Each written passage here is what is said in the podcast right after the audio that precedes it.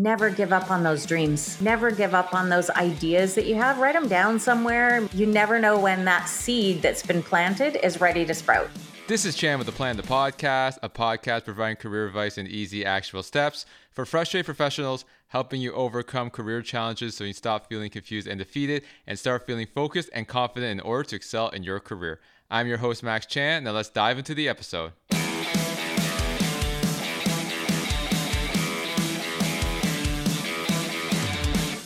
Hey, Kelly, welcome to the show. Thanks, Max. Nice to be here. Great to have you on. My podcast is about helping professionals overcome challenges, whether it's career or personal. And I wanted you to come on, on my podcast because you faced something that a lot of people faced a couple years ago, which is having to change your career because of COVID. I'm in the career coaching space, and I know a lot of professionals that got laid off due to COVID and had to make a career move uh, out of force. So you, just talking offline uh, prior, you were in the event production industry for 25 plus years, and then COVID happened and obviously there's no events during that time because of all the uh, restrictions and at that point you had to make a choice in terms of pivoting your career. I'm not to steal your thunder and like go through more in detail. Before you start off your story there why don't you tell us more about your background in terms of the event production experience that you've gained over the years Sure.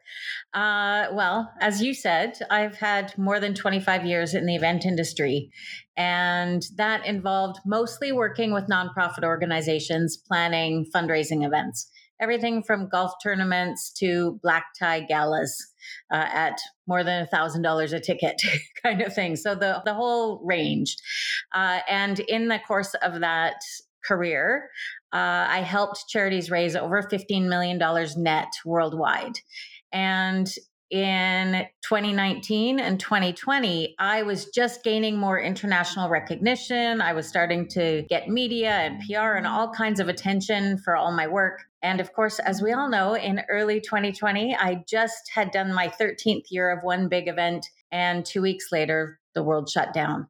And in the space of seven days, I lost 10 upcoming event contracts and my business that I'd spent 25 years building had stopped. And it, I had no idea how long it was going to stop for. Your first passion was uh, event production. You said it's focusing on nonprofit. Uh, so why don't you tell us more about like how you got into event production? Like what made you passionate about it where you you built a business doing it for 25 years? Well, that's an interesting story in itself. I went to university, did my four year degree in psychology, and I actually have also diplomas uh, as a travel agent, a certification, and a diploma in sound engineering and recording. I was trying out a lot of different things with all my different interests. And in the meantime, while I was doing all that schooling, I was working in retail.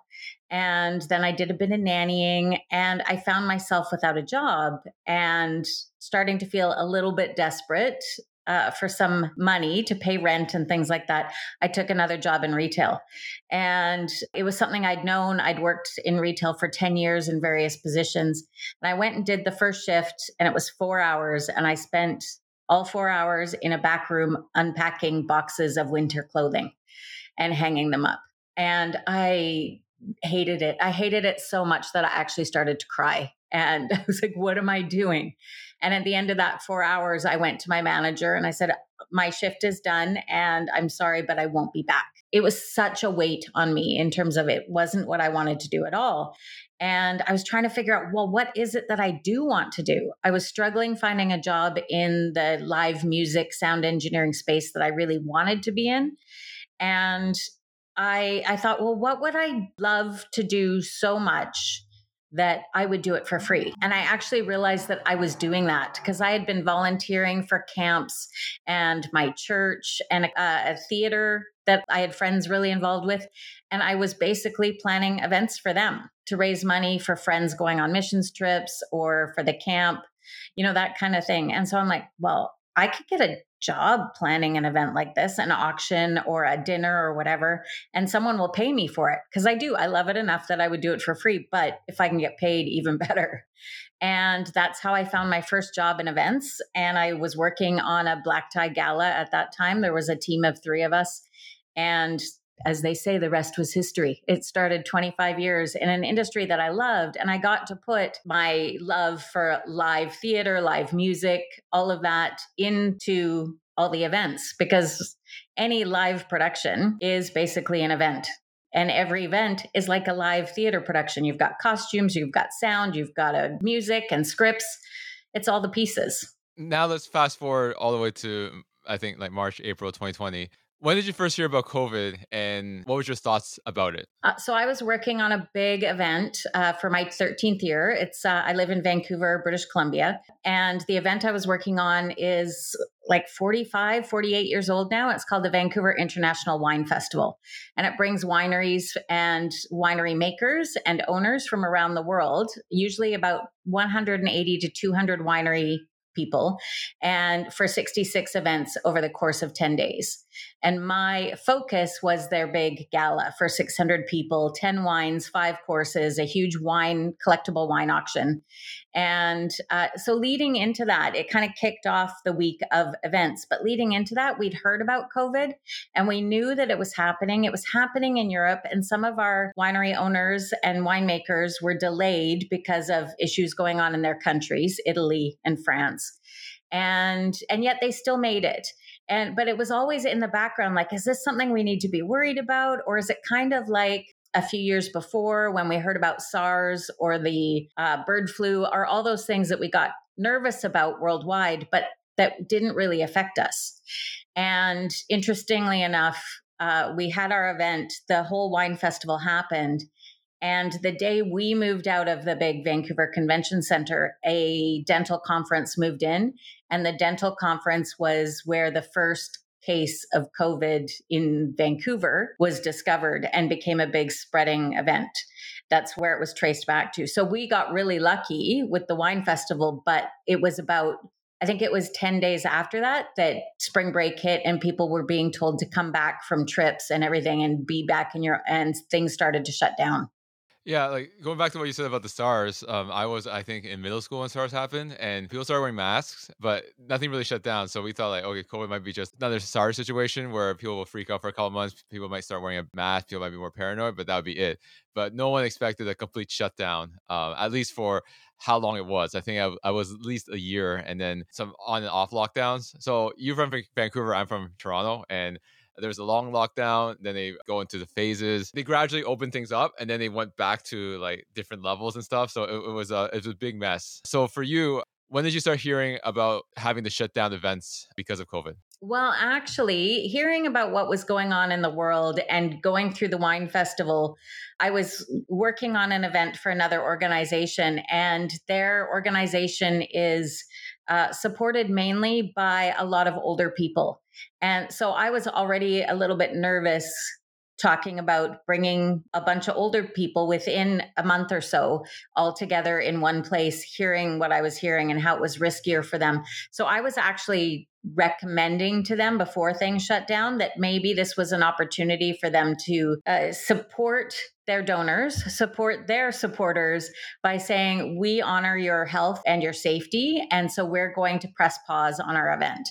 And so there was that piece to start with. And literally two days after they agreed and we decided to make a statement that we were going to press pause on this big event, is when our province started to shut down. It was like, I think the first day of spring break or the last day before spring break, and the announcements went out. I know British Columbia was a little bit different than the rest of Canada, but the announcements went out telling people to come home, to not go on spring break trips, all of that. And then we thought it was only going to last a week or two. We thought that that spring break interruption, shut everything down, nobody travel, would help us come back. But people started to get scared. At least my clients who who raise money there's a lot of deposits and things in the event industry that you have to pay in advance and you have to make commitments.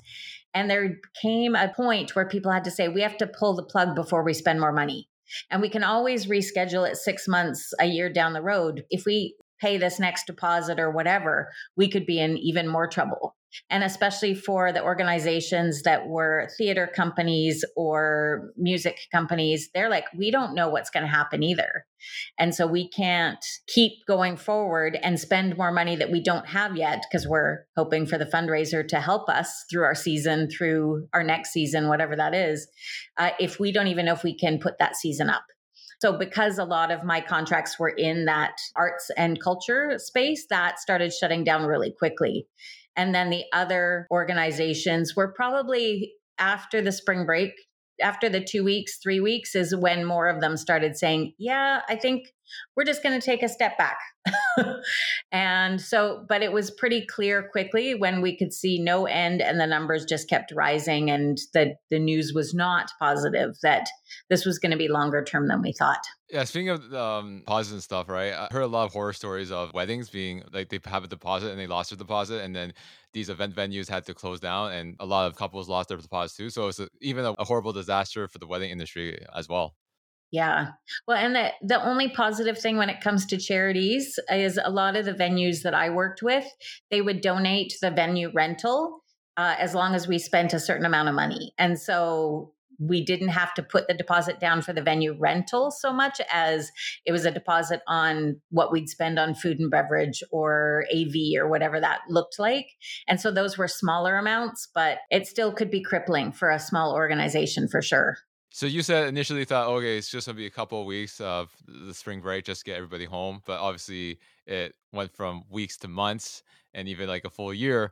So, in, your opinion, when did it start to dawn you that maybe like the event industry is gonna get decimated, and I gotta do something else? Because you can definitely hold off for a couple of weeks, maybe even a month. But when uh, one month turns to two months, turns to three months, and you don't see an end in sight, like what was your thought process at that time yeah i think for the first six to eight weeks i was more in recovery from my own burnout that I didn't really realize I was at because I'd been working hard and on lots of events for several years at this point. And so I I enjoyed the break at first. I was like, "Oh, I get to breathe. I can read some books." But I quickly realized that actually I was doing nothing because I was so burnt out. And that but when I started kind of coming back and getting through that burnout, probably 6 8 weeks, I started to get bored and I was like, "What's the reality here?" Are events going to come back? And if so, what are they going to look like? And even the thought of doing virtual events at that point wasn't really happening because nobody wanted to kind of put the money in that technology that they maybe didn't have yet on a bigger scale when they didn't know if they'd need it. And so there were things that we were thinking of and everything. And in the meantime, I was finishing off my wine festival contract. Thankfully, I could go into the office to wrap things up. So I was doing a few little things, but with how quiet it was and the phone wasn't ringing and everything, I was like, this is a bigger deal than we think. And I was just like, I've always needed growth. I've needed to be challenged. I've needed to be learning. And so I kind of dove into a lot of stuff I'd already been doing for several years. I actually produced an event of my own in 2017 called The Power of Story. It was all around my passion for our stories to inspire other people. And I'd worked with all of my clients to make sure that their events conveyed their story and why people wanted to support them. So that's been in my background the whole time. I was really sure that everybody has a story. It doesn't have to be a big organization. It doesn't have to be an Olympic athlete. It doesn't have to be someone who's won an Academy Award or a Grammy or whatever level of success we deem as worthy to listen to. but we all have a story that can inspire someone else. And so I kind of started, not kind of, I started diving more into that. And what does that look like? And I took some extra business courses and how do I put my message out there? And it took five or six months before I, I had gathered a group of 12 women together who were trusting me. I'm so thankful to take them through a little program where I was helping them find their story and then make sure that it was healed. Because if our stories aren't healed, especially if they're the big traumatic stories, then they're not inspiring. But then helping them to share their story in written form. And that became my first book called The Gift in Your Story. Uh, it features the stories of these women. Each one has a chapter, and I found editors. I actually found a book coach. I found all kinds of people to help because I'd never done the publishing thing before. I didn't even know what to do. And these women not only shared their stories, but they had a huge level of healing in the midst of it. And to me, that gave me purpose as I was learning and it a great sense of giving back to the people who trusted me, but also to anybody who could pick up the book or hear that story because they could be inspired to know in their darkest time that there is a light at the end of the tunnel, that they could get through that tough time. You mentioned so you were doing events for 25 years and like you were really passionate about it, you were really into it, but you still experienced burnout. Uh, a lot of people may uh, assume that uh, if you love something, it doesn't feel like work. So, how did that burnout uh, come about? Well, first, I I rarely took a vacation, and I'm still a little bit like that. I don't take full breaks, and because I had my own company and I was taking contracts with different clients, there was often overlap. So I was often working more than a 9 to 5 40 hour week. In fact, it was never 9 to 5. And then there's a lot that goes into the event industry and especially working with charities because I'm also working not only with the organizations and my vendors, suppliers and everybody but I'm generally working with volunteers who are very passionate and have differing opinions about all kinds of things. And managing this is where my psychology degree came in handy managing different personalities and the emotions and everything that goes into that amongst all the different players probably took more out of me than the actual event work but lots of days of long hours when you're working an event and especially a, a, big event like the wine festival that was eight to ten days long it's lots of days of long hours. It's not a one-time thing and you're on your feet. So you physically get run down you forget to eat you forget to drink water so you get dehydrated and hangry and all the things. And then when it's over yeah, that event's over except for the wrap up. But I would con- immediately be in the ramp up to another event because I'd have overlapping clients. So that was my problem in a lot of ways, in that I didn't know how to take that break and take care of myself. I've learned definitely that that's an important thing to do. Uh, but that was a, a big part of it. And I feel like burnout sneaks up on us that sure we're getting tired and we might be getting a little bit more irritable with coworkers or anybody that we're working with but until you kind of get slammed by it at least in my experience until I get slammed by it and I can't even make a simple decision like a friend asking me, Do you want to come for dinner or can I bring you something for dinner? Knowing that I wasn't well. When I couldn't make that decision, I was like, There's something wrong. So burnout can happen emotionally, physically, intellectually, but when it's all of them, it's really hard to even know where to start. So the book that you're talking about, uh, the gift in your story, uh, you said that each chapter is devoted to like each uh, woman you interviewed, right, and what challenges that they have uh, in their life. Yes, they actually wrote their own chapter. So I kind of took them through the process and worked with a developmental editor. So it's their words, their writing. I just helped with the editing and proofreading and the process to put it together. Uh, and how long did that take you?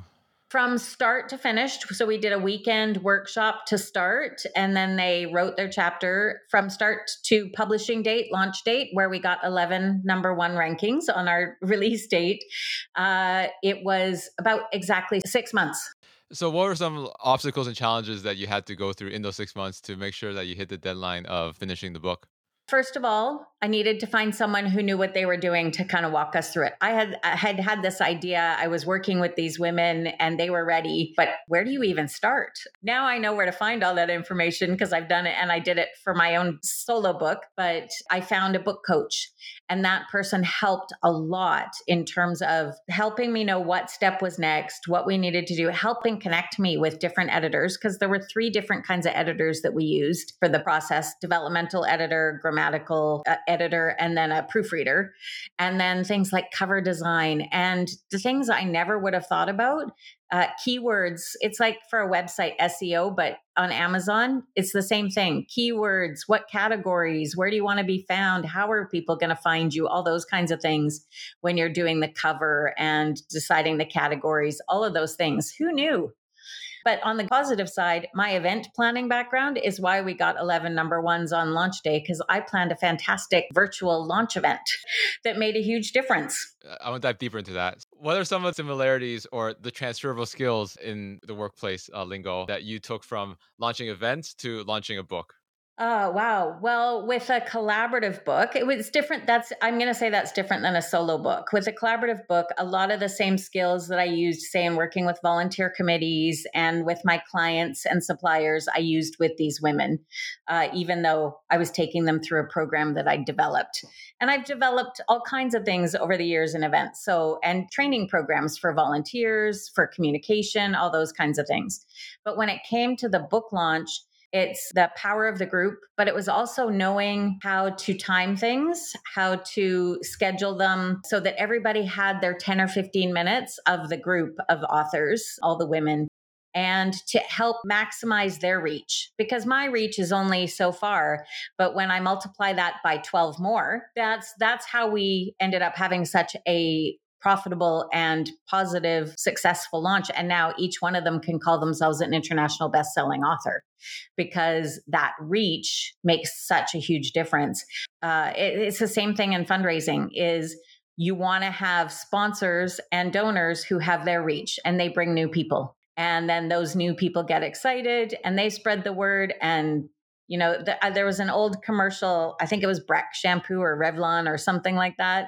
You might be too young to remember this but it was this woman who washed her hair and how much she loved the shampoo and she goes and i tell two people and they tell two people and so on and so on and so on. It's the power of things going viral right? That was the key, but really focusing attention and getting everybody to invite their friends to support them and their family to support them, and then doing something live with ways to keep their attention, interviewing each of the authors, prize giveaways, all kinds of stuff like that. These women that you had in your book, Collaborative Effort, as you stated, what were some of the common themes uh, in each of their stories that you found fascinating? Oh gosh, they were all they all had such different stories, but I, I, mean, I would say that that the main common theme was that they'd all struggled with something that changed their life significantly. Often tore their life apart, whether it was a death in the family or uh, having to let go of a long held dream, and it could be like the dream of having children, or or feeling like you had the fairy tale marriage and all of a sudden it breaks apart. And how do you find yourself again in the midst of that, especially if they had identified themselves as that wife or potential parent or always hoped to be those things. And in the job world as well with career, what happens when you have to change and that identity is stripped away? you do have to find who you truly are at your core and what you love and what makes you you outside of whatever job title or life title you have. So moving to the, the next part of your, your book writing career, first solo book, how did that come about? How did you go from doing a collaborative book with uh, many female professionals and doing a solo book? Well, as much as I like to say when I'm working with people that everybody has a story that matters, and I doubted the power of my own story for a very long time.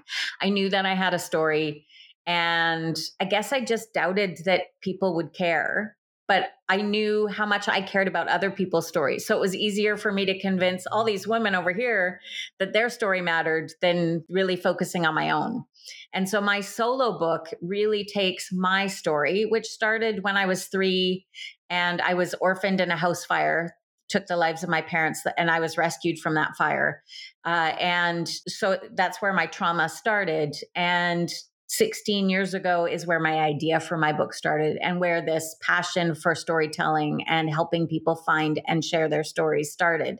When my sister in law had a massive stroke and she was left locked in. And I don't know if you or your listeners know what locked in syndrome is, but basically it's when someone is totally paralyzed. Uh, except for their eyes, usually, but they are fully cognitive. So they know exactly what's going on around them. They are fully aware and my sister-in-law was left in this state and can only move her eyes up for yes and down for no so we could ask yes and no questions and sometimes her responses are slower but there is some communication and when she had her stroke and her kids were five and nine, and I jumped in to help because that's what I did. And I was godmother to one of them and all these things. That was when I had my first round of burnout. where I'd been burning the candle at both ends and the middle. And I ended up at a spa for six weeks, which is where I realized through conversations with some people that my story inspired people. And so that's where my own journey really began in terms of recognizing that if my story could help just one person, then I had to get it out there. I just didn't know what it looked like. And then re- recognizing that when I had these conversations with other people and I was inspired by their stories, that they needed to share those too.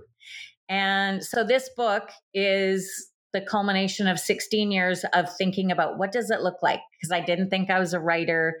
I didn't think I was a speaker. There were a lot of things that I didn't think I was that I just hadn't tried, to be honest. And I finally got the book finished and released in November of last year. So the book's just over a year old now.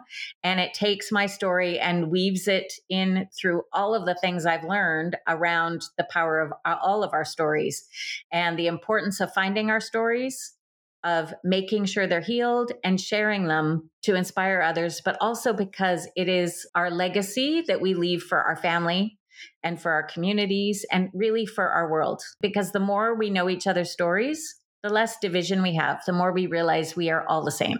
Yeah, what I find interesting is that a lot of people don't like document their their journey throughout their life, right? Like you read obituaries and like they don't really say a lot. They say like they're the father or mother of so and so and grandfather of this, and then just a very brief verbiage, but you don't really know their full story. Like if you go to the cemetery and you look these people up, like there's not a lot that you can like research about them. So it is unfortunate in regards to like people not being able to like share the story before they leave the world.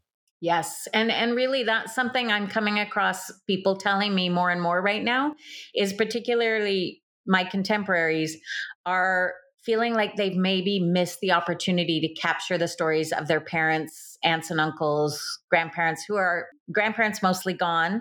In my family, all of our parents are gone as well, including my adoptive parents. And and so when we've lost that opportunity, it's gone.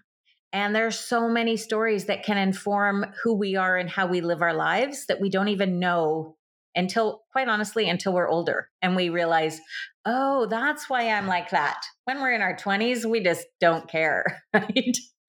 But there's so much that can inform who we are, how we were brought up, and how we find our place in this world, and even like why we hold the beliefs we hold. And that's why how we can tear them apart and build new ones in terms of recognizing how much our world has changed and making it a better place.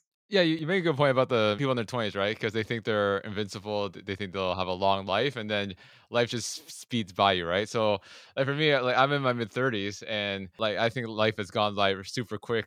It seems like yesterday that I was just graduating college and or graduating university and like starting my first job, but like time has flown by. Yeah, I uh, I remember my mom saying at one point, my adoptive mother saying, "Oh, the older you get, the faster every year goes."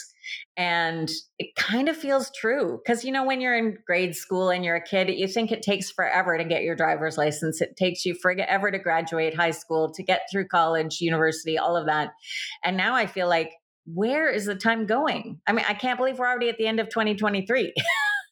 Yeah, time flies. I'm doing this podcast with you like a few weeks before 2024, so time is definitely passing by. So, what is some advice that you can tell people who are in my audience are a bit younger, or they think that they have all this time because they're in their mid 20s? Uh, so, the first thing is do what you love. If you can't get paid for it yet, don't forget about it because like i said it took me 16 years to be on a path where i'm really focusing on story and everything but i found ways to incorporate it in other stuff. But even just falling into events because that's how what i feel happened for me it was because i looked for what i loved and what i was passionate about and what i was already doing for free. So do that because you won't regret it because you find your people and you find who you are. And second, never give up on those dreams. Never give up on those ideas that you have. Write them down somewhere. Maybe you'll get back to them, but maybe, and, and quite honestly, some of them you won't. But you never know when that seed that's been planted is ready to sprout. Absolutely. You were saying before when you're doing events, you're also doing other stuff. And then that other stuff led to you creating your first book with collaborative effort with a lot of female uh, leaders. And then you ended up creating your own solo book to tell your story. Yeah, and now I'm just I, I'm helping people write their own books. I am running groups helping people find their stories, whether it's for business, because we all know in marketing that story is what sells, but often people don't know their business stories or how to tell them. So I'm helping people with that, and then I'm helping individuals capture family stories and the stories of who they are, and ultimately helping them when they're ready if they if they're ready to share them on the bigger stage to inspire other people that's where everything comes together and i love seeing how it affects a bigger audience So, for someone who wants to start writing a book, I think most of them will lean more towards writing a book like a solo book, as you did, whether it's fiction or nonfiction. Uh, so, what is your advice in terms of getting started? What skills you need, and what deadline should you set yourself? Because your collaborative book was, I think, six months, right? So, six months, uh, the right time. Should they give them more grace? Like, should it be year if it's your first book? Like, what's your? Oh uh, gosh, yeah. A solo book will take a very long time because I finished the first draft of my solo book in January of 2022. And it took almost a year to get it through three rounds of editing to do it properly. And in today's world of self publishing and the ease of publishing things, there's a lot of garbage out there that isn't well written, that doesn't have the right grammar, that isn't good sentence structure. I've read people's books that I wanted to support where I couldn't understand what they were saying because it was so poorly written. So you don't want to do that. The hope for a book is to position yourself as an expert in your field. You want to come across as an expert in your field. you want people to understand what you're saying. So please, please, please do it properly find good editors, find good proofreaders, but give yourself probably two to three years because just writing from like you would write in a journal isn't going to be a book. It takes a lot of work to sew things together and everything. Uh, and then the editing for my book, like I said, it took 11 months, almost a full year from the time I finished the first draft. Uh, a great way to start is actually if people want to participate in a collaborative book because writing a chapter 3000 words people can do that in a weekend and then work with an editor to straighten it out to make sure that it flows and makes sense and has the desired outcome. And it's a good way to test do i even like doing this? And depending on who you are i know people who have written books that have written them by speaking their thoughts into their phones and then sending it off to a dictation service to transcribe it for them and then sending that to an editor who does all the work. So you need to realize that to do it properly, it's not going to be inexpensive either because you want to get a good editor. You want to get people who you can work with to make your thoughts be clear. I would say for a solo book timeline, give yourself two to three years to have grace, unless you already have a whole bunch of content ready. But you could be a part of a collaborative book and have it out in six months. You could be a bestseller next year.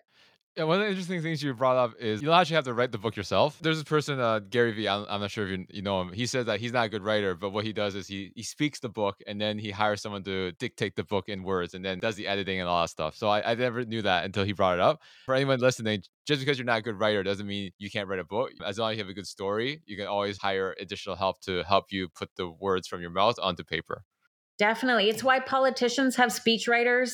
It's why businesses and corporations and everybody have PR teams, media teams, because some people really know how to write.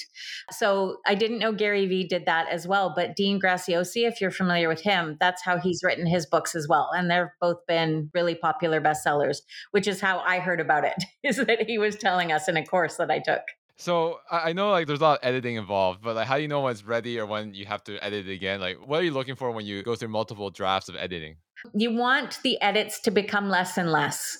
When I had my first round of editing, I think there were 11,000 edits in my manuscript. and by the last round, well, it got down to less than 100. And then it went to a proofreader because most of those were proofreading. They weren't restructuring of sentences or explaining thoughts. The first round, you're going to get a lot of that. With a good editor, you're going to get someone saying, okay, we need to move this around. Uh, what do you mean by this? Or this is really harsh. Is there a way that you can say it that isn't as judgmental or something? My editor was fantastic for that. Like, oh, like, I think you want to be careful. You don't want to put your reader on the defensive. Like, a lot of it comes down to the three questions I ask anybody with their story when they're putting their story together to share. How do you want people to feel when they've heard or read your story? And the same thing with a book. How do you want people to feel? What action do you want them to take when they're done? Do you want them to sign up for a course? Do you want them to share their own story? What is it that you want them to take? And what is the big takeaway? What do you want them to remember and share with the next person they're talking to and say, Hey, I just read this book. I learned this. And so, if you can focus on those three things to make sure that that's the thread that ties it all together, then that's going to help uh, hugely. So the next question I want to ask you is: uh, Did you felt there was more pressure to perform for the, your solo book because it's all on you compared to a collaborative book? Uh, and what's your thoughts on that? Uh, the marketing's definitely more difficult because my reach is smaller. I did build a launch team and that helped, and I still had bestseller status, which is fantastic. But it's a constant process. And this is where I am learning every single day is the continual marketing of myself. It's like coming on podcasts, having to step out and be in the uncomfortable space of the spotlights on me. As, as an event producer, I was always in the shadows. I was dressed in black in the shadows, and the spotlight was on my client and the volunteers. It wasn't on me. So this has been a huge learning process for me is to step into the spotlight and say, I know what I'm doing and I am an expert in this area and I can help you and that goes the same for marketing my book. So obviously, it's been a few years since COVID started. Did you ever have an itch to get back into event production, or let's say 12 months down the road, things were picking back up? You got calls from like previous clients say, "Hey, uh, we're doing events again. Are you interested?" Like, was there any of that talk? And are you still doing at least some events, or you can really focus on like storytelling, uh, coaching other people how to write their own books? So where are you at with that? Great question because I've been trying to figure it out. My toe is still in the event world, my foot, not just a toe, a whole leg, let's say. I actually I'm doing some consulting work with a couple of organizations and I'm doing some volunteer work with another organization that I'm passionate about the work they do that I've met in the last year. And some of that involves advising them on events that they weren't doing before. And my goal is that a year and a half, two years down the road, I'm going to bring back my Power of Story conference. And I'll probably hire an, an event manager for the day because uh, last time I hosted it and was trying to manage it, and that's too much. So don't recommend that hire a professional to run the behind the scenes. I think I'll always keep my at least a toe, but probably a foot in the event world because I'm still passionate about it. And I love experiencing well done events and having a hand in making them successful. So it's one of those things when COVID happened, like it gave you a lot of time to self-reflect in terms of what you want to do. And then at that point, you realize that I do like events, but don't want to oversee the whole operation as pre-COVID. Well, and let's be honest, I'm not getting any younger, and events are hard on you physically in particular. Those long days, a lot of lifting, moving things around. And I just don't want to do that anymore. All the heavy lifting. and so uh, it's it's time for me to shift, but I still love the excitement, the electricity of a live event again, like you can't build a business just by staying at home on your computer, right? Like you have to go out, do events, like network. That's how you really grow your business. Yeah. And as great as the virtual world was during COVID to still make connections, it's not a replacement for the relationships you can build and the connections you can make. Even as an attendee, when you go to a conference or a live event and you're sitting beside someone, and in the downtimes you're having a conversation and connecting, or you're grabbing coffee with someone else or a meal with someone else. I have friends that from events that not that I worked, but that I attended over the years that I met just that way. And you just don't do that the same way on a Zoom meeting or a virtual event because you don't have those opportunities to have those casual interactions as you as you mentioned Dean Graziosi, like he does a lot of events too, right? Like he does like his online webinars and stuff and his online courses, but he does hold big event and that's where like a lot of the networking and like connection building happens. Exactly. And yeah, there's no, there's nothing like it and the the excitement that's in the room Tony Robbins, same thing, took all of his big seminars online. I did some of them during COVID. And yeah, he he hypes up everybody and is playing music and all the things, but I can't imagine because I haven't been to one in person.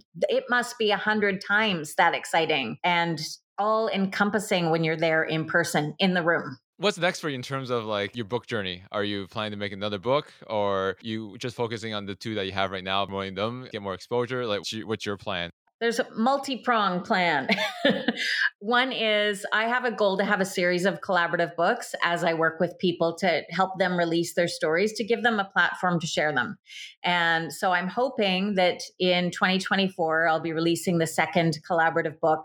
So that's part of the plan. I also just got an idea for another book of my own and so I'm starting to just kind of sketch that out and work on that based on conversations I've had and stuff I've learned over the last couple years and things I've been through. And then, as I said, I'd like to bring back my Power of Story conference. It'll probably be renamed something else, where I bring experts in all kinds of different fields to help people refine their stories, but also do things like help people write their bios. The number of people who don't know how to write bios blows my mind. or, you know, all those kinds of things, just helping people with all the different pieces and then my goal is also to become a, I'm already a speaker, but to find some bigger stages to speak, to connect with and help even more people find and release their own stories. And speaking of that, how can people reach out to you to learn more about what you do and how you can help them in terms of releasing their own story to the world? Well, thank you for asking. I'm on Facebook, on Instagram, and LinkedIn under my name Kelly Snider. And and I have a podcast also called Epic Exchanges and you can find that at Epic Exchanges on Facebook and Instagram and wherever people listen to their podcasts. And on that podcast it's almost 6 years old. The first several years were all about the importance of our stories and all the different things a lot of solo shows and this year, when I came back in September after taking some time off, uh, it's all interviews. And I bring people on to share their personal stories. And once a month, I have someone sharing a children's book they've written that teaches an important aspect to kids and adults. So I'm having a lot of fun with that. But then I also have my website, and it is kellysniderauthor.com. And that's where you can find out about my books and my programs and send me an email. Great. Uh, really enjoyed the conversation, Kelly, and best of luck with your book journey.